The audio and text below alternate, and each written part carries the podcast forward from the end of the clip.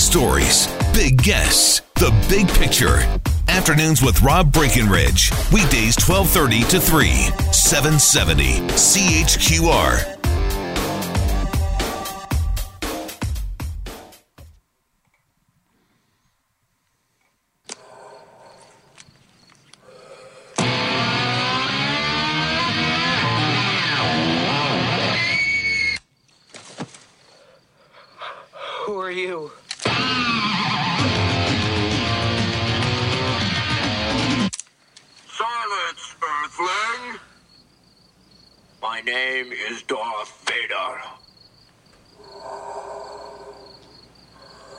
Extraterrestrial from the planet Vulcan. Okay, that was a uh, pretty memorable scene from the movie Back to the Future. And I didn't even realize, in fact, until uh, I was reading today at a journal of musicalthings.com that, uh, that that guitar riff that Marty McFly used to, to scare his uh, future dad was an Eddie Van Halen riff. And of course, uh, Van Halen fans, music fans, uh, are mourning the loss uh, of Eddie Van Halen. We got the news yesterday that uh, he had passed away after a bout with cancer at the age of 65. No question that, I mean, not just was Van Halen incredibly successful and in- influential band, Eddie Van Halen, probably one of the, the most influential and just frankly one of the best guitarists, rock guitarists of all time so his his influence is is certainly going to be uh, lasting, and and, and really, I, I, think it already is. Joining us to talk a bit more about.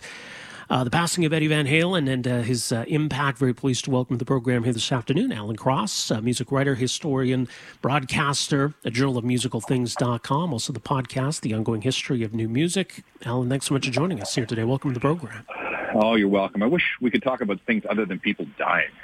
I know, and and uh, yeah, unfortunately, this year's given us too much of that. Um, and and you know, the thing with Eddie Van Halen, I think fans were sort of bracing for the news. I mean, people knew he he was not well, that he'd been battling cancer, but it's yeah, it, it doesn't make it any easier. Well, he'd been battling cancer for ten years, and we had always been told that oh, the end is nigh, his death is imminent.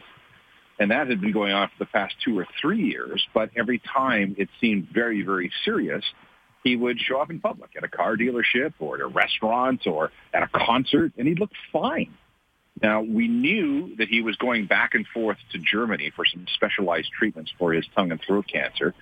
But again, you know, you'd see pictures of him, and he had that big, goofy, beatific smile on his face, and, and you'd think, okay, well, well, maybe these are just, you know, scaremonger tactics. People are just trying to, to freak us out. So when he did die yesterday, it did come as a bit of a surprise because, well, apparently he had some gastrointestinal issues earlier this year, which set him back. He was on a very big course of chemo, but then something happened in the last week or so, and he went downhill very fast, and then ultimately died yesterday. So um, cancer can be like that. It can, you know, you can live with it, live with it, live with it, and then all of a sudden, bam, it decides that your time is here. Yeah, and it's interesting because he was a heavy smoker, and I think everyone's kind of pointing to that. But uh, as you well, read it yeah, he, in your piece, he, he had another explanation for it. Well, he had two explanations. The smoking was a bad one because he started smoking at 12. Right. Um, and the other thing was that, remember how Eddie played? He would often take two hands and play on the fretboard, this technique called tapping. And if you're tapping, you can't have a pick. So what he would do is he would slip the pick into his mouth, hold it there until he was finished his solo, retrieve the pick and go on playing. He thinks that after doing this for years and years and years, the metal of these picks leached out into his tongue and resulted in the in the malignancy. Maybe, maybe not.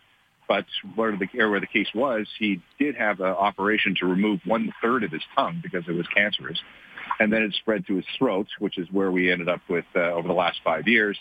And then uh, apparently over the last two weeks or so, maybe a little bit longer, it spread to his brain. And then when that happens, you know, there's nothing you can do. Yeah, and when you talk about his technique, and, and he was really revolutionary in, in in the way he approached the guitar, and, and you know it, he even had patents, uh, you know, for for how to play the guitar and, and some of his innovations that he came up with. So it wasn't just that he was really good, that he kind of changed the way guitar was played, didn't he? Well, he did because um, when that first Van Halen album came out in 1978, we were still with the old guitar gods, and they weren't all that old back then. But we had Eric Clapton and Jeff Beck and Jimmy Page and Jimi Hendrix, and they were all great, but they were of a, of a different era.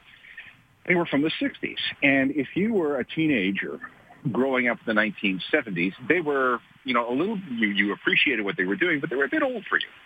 And along comes this kid from Pasadena with a guitar sound that was so much different than anything that the previous generation of guitar guys had been giving us that we, we couldn't quite believe it. And part of that, well, a lot of it had to do with the, the way Eddie experimented with his guitar. Everybody knows the black and white guitar or the red and white guitar that he has, uh, which isn't a, a, specific guitar. He built that out of out of bits and pieces of other guitars, and he was always experimenting with it to try and get different sounds out of it. Then he, uh, after a while, when he could afford amplifiers, he started messing with the amplifiers and trying to figure out how to get them to make weird sounds. And he was one of these guys who always was playing. He always had a guitar in his hand or within arm's reach. And uh, you know, as as as he continued to experiment and fiddle and tweak, he developed a style, and he developed these sounds that no one else could duplicate, simply because I don't even know if he knew how the sounds were coming out because he had, you know, he had he had lobotomized his gear so much. And and even just you know the platform for his his sound and his approach, right? The, even just the idea, the concept of the guitar solo, right? And and he played a big role in that. Well, there were guitar solos going, you know, that's that's a time honored blues thing. But what he did was he was the first guy that I can think of that didn't come from a blues tradition. I mean, if you listen to Jimmy Page, you listen to Keith Richards, you listen to Jeff Beck and Clapton, they were all blues fans, and that informed the way they played. You could hear it in their style.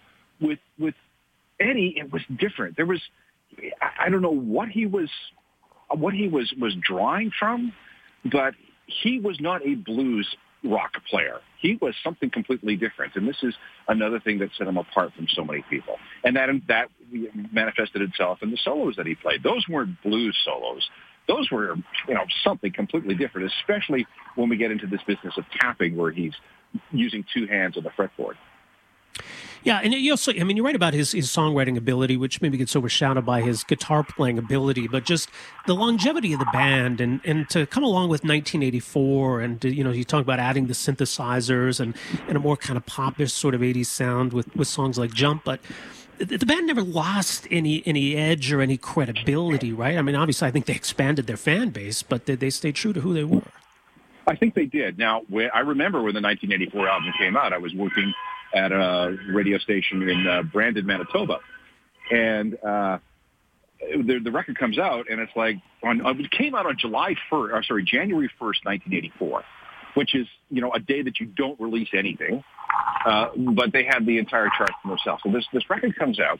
You put it on side one, track one, because we really hadn't got into CDs by this point yet, and you hear these synthesizers, the synthesizer line. And remember, in the early 80s, the world was awash in synthesizers and techno-pop bands.